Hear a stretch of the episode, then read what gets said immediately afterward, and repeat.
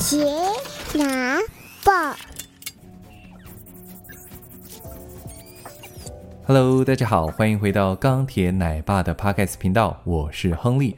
无论你是在通勤的路上、喂奶的途中，亦或是休息的片刻，都欢迎您一同加入我们。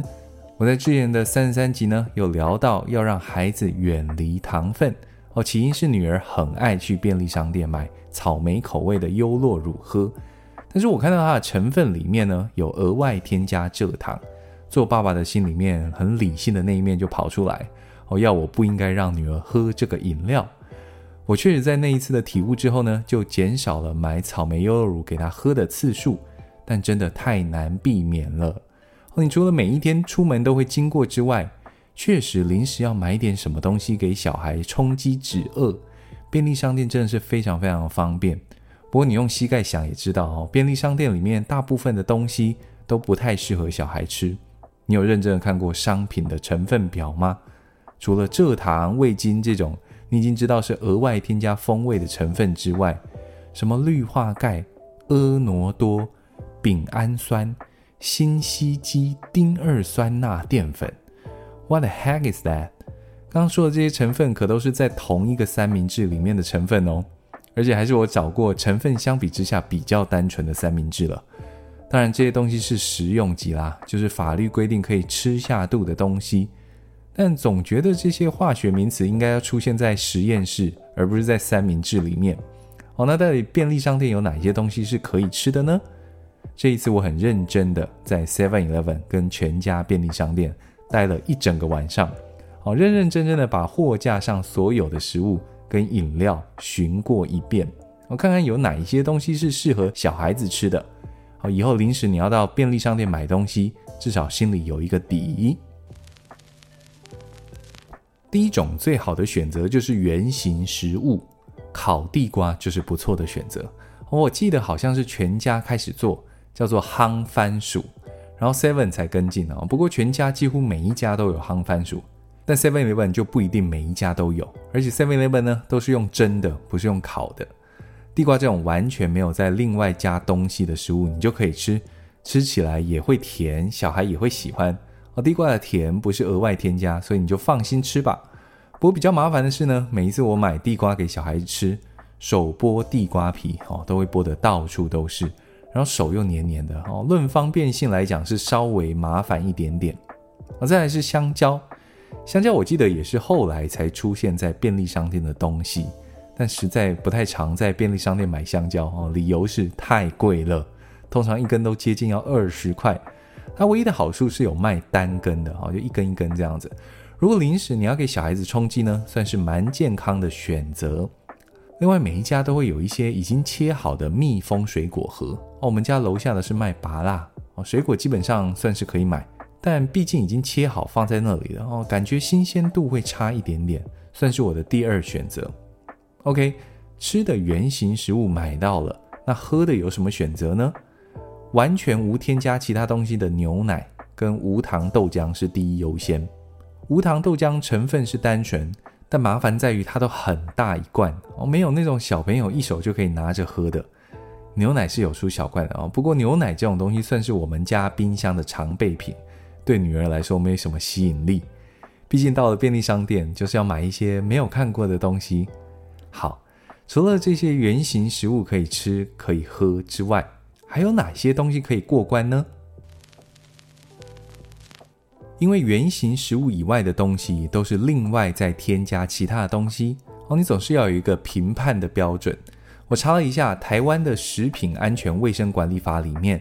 有一条列举了对于儿童来说属于不健康食物的指标，总共有四条。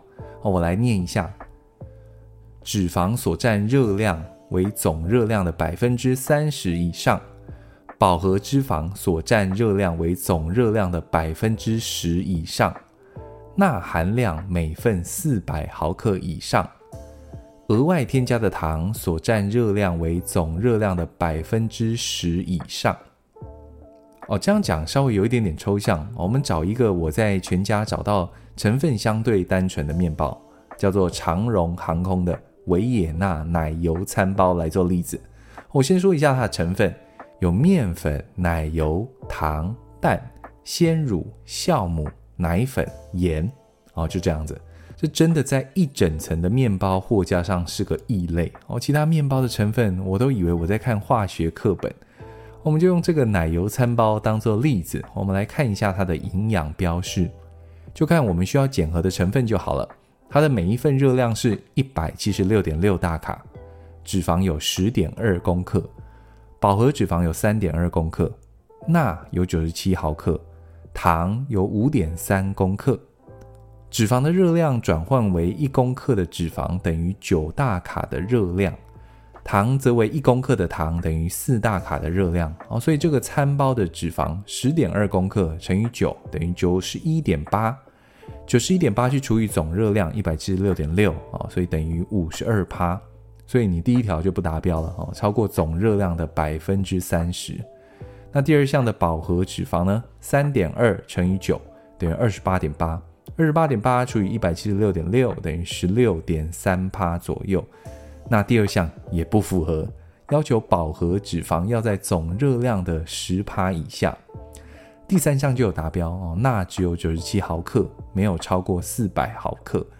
第四项的糖五点三公克乘以四等于二十一点二，二十一点二除以一百七十六点六等于十二趴。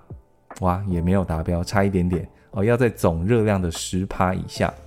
这个餐包已经是我看了全家跟 Seven Eleven 里面的面包里面成分算是最简单的喽，还不算是定义上面的健康食物。你可能会想说啊，不是有白吐司那种更清淡的？No No No，你转过来看一下它的成分表，还是加了一大堆有的没有的。所以面包类的哦，看还是尽量别碰。如果硬要挑一个，我会选全家的这款奶油餐包。那如果想买零嘴，有什么可以买的呢？我很认真的晃完了所有的零食柜，看过所有的成分表，还有营养标示，发现统一生机有一个果干系列，很天然，很健康哦。推荐几个，有杏桃干、葡萄干、无花果干、蜜枣干，这些都是成分非常单纯，然后也都符合健康食物的标准。虽然糖换算下来稍微高了一点点哦，但它不属于额外的添加糖嘛，是水果本身的糖，所以算是 OK 的。如果要买，推荐可以买买看这一系列。我是还没有买过啦，不知道好不好吃，因为我都买统一生机的另外一个产品，也是我超爱吃的有机甘栗。甘栗就是糖炒栗子的那个栗子啦哈，成分就是栗子，其他什么都没有添加，也属于健康的零嘴哦。这几个零嘴推荐给大家。熟食的部分呢，我翻遍了所有的熟食区，只找到一个有符合上面讲的标准的，哦，就是全家的尾鱼细卷，尾鱼细卷，哦，营养标示都有在健康食物的标准值以内，当然也有可能还有其他的也符合标准啦，可能刚好卖完了，我没有看到。如果有兴趣的爸妈们呢，你可以自己用上面的公式算算看。讲完了吃的，那喝的呢？我女儿很爱喝的草莓优酪乳是出局了哈，因为它有额外添加蔗糖。你可以选无糖的优酪乳，好几个品牌都有做无糖的。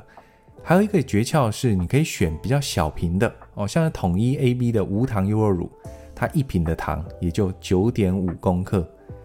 诶，我怎么这一集一直在推荐统一的东西哦？没有哦，统一没有业配，碰巧而已。果汁类的呢，像是每日 C 或是全家有出一系列自家品牌的果汁，成分也都还蛮单纯的。不过果汁毕竟还是比较甜哦，虽然是天然的，你还是要注意一下摄取的量。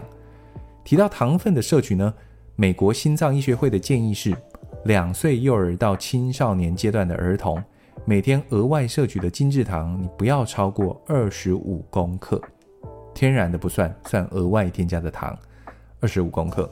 所以爸妈们还是要习惯看一下商品的成分表，钠含量你也要注意一下。一岁以下每天的钠含量要在四百克以下，一到三岁是八百毫克，四到六岁是一千两百毫克。你可以看一下营养标示，如果每大卡钠含量超过一毫克，那钠含量就太高了。以上就针对便利商店的盘点，当然是只有全家跟 Seven Eleven 而已，哈像是莱尔富之类的比较少走进去，我就没有调查了。不过大方向不变，吃原型食物，没有额外添加其他东西的食物。如果有额外添加东西，你就要算算看有没有符合健康食物的标准。觉得这集 Podcast 内容很有用的话，记得分享给需要的爸妈哦。让我们成为更好的父母。我是钢铁奶爸，我们下次见，拜拜。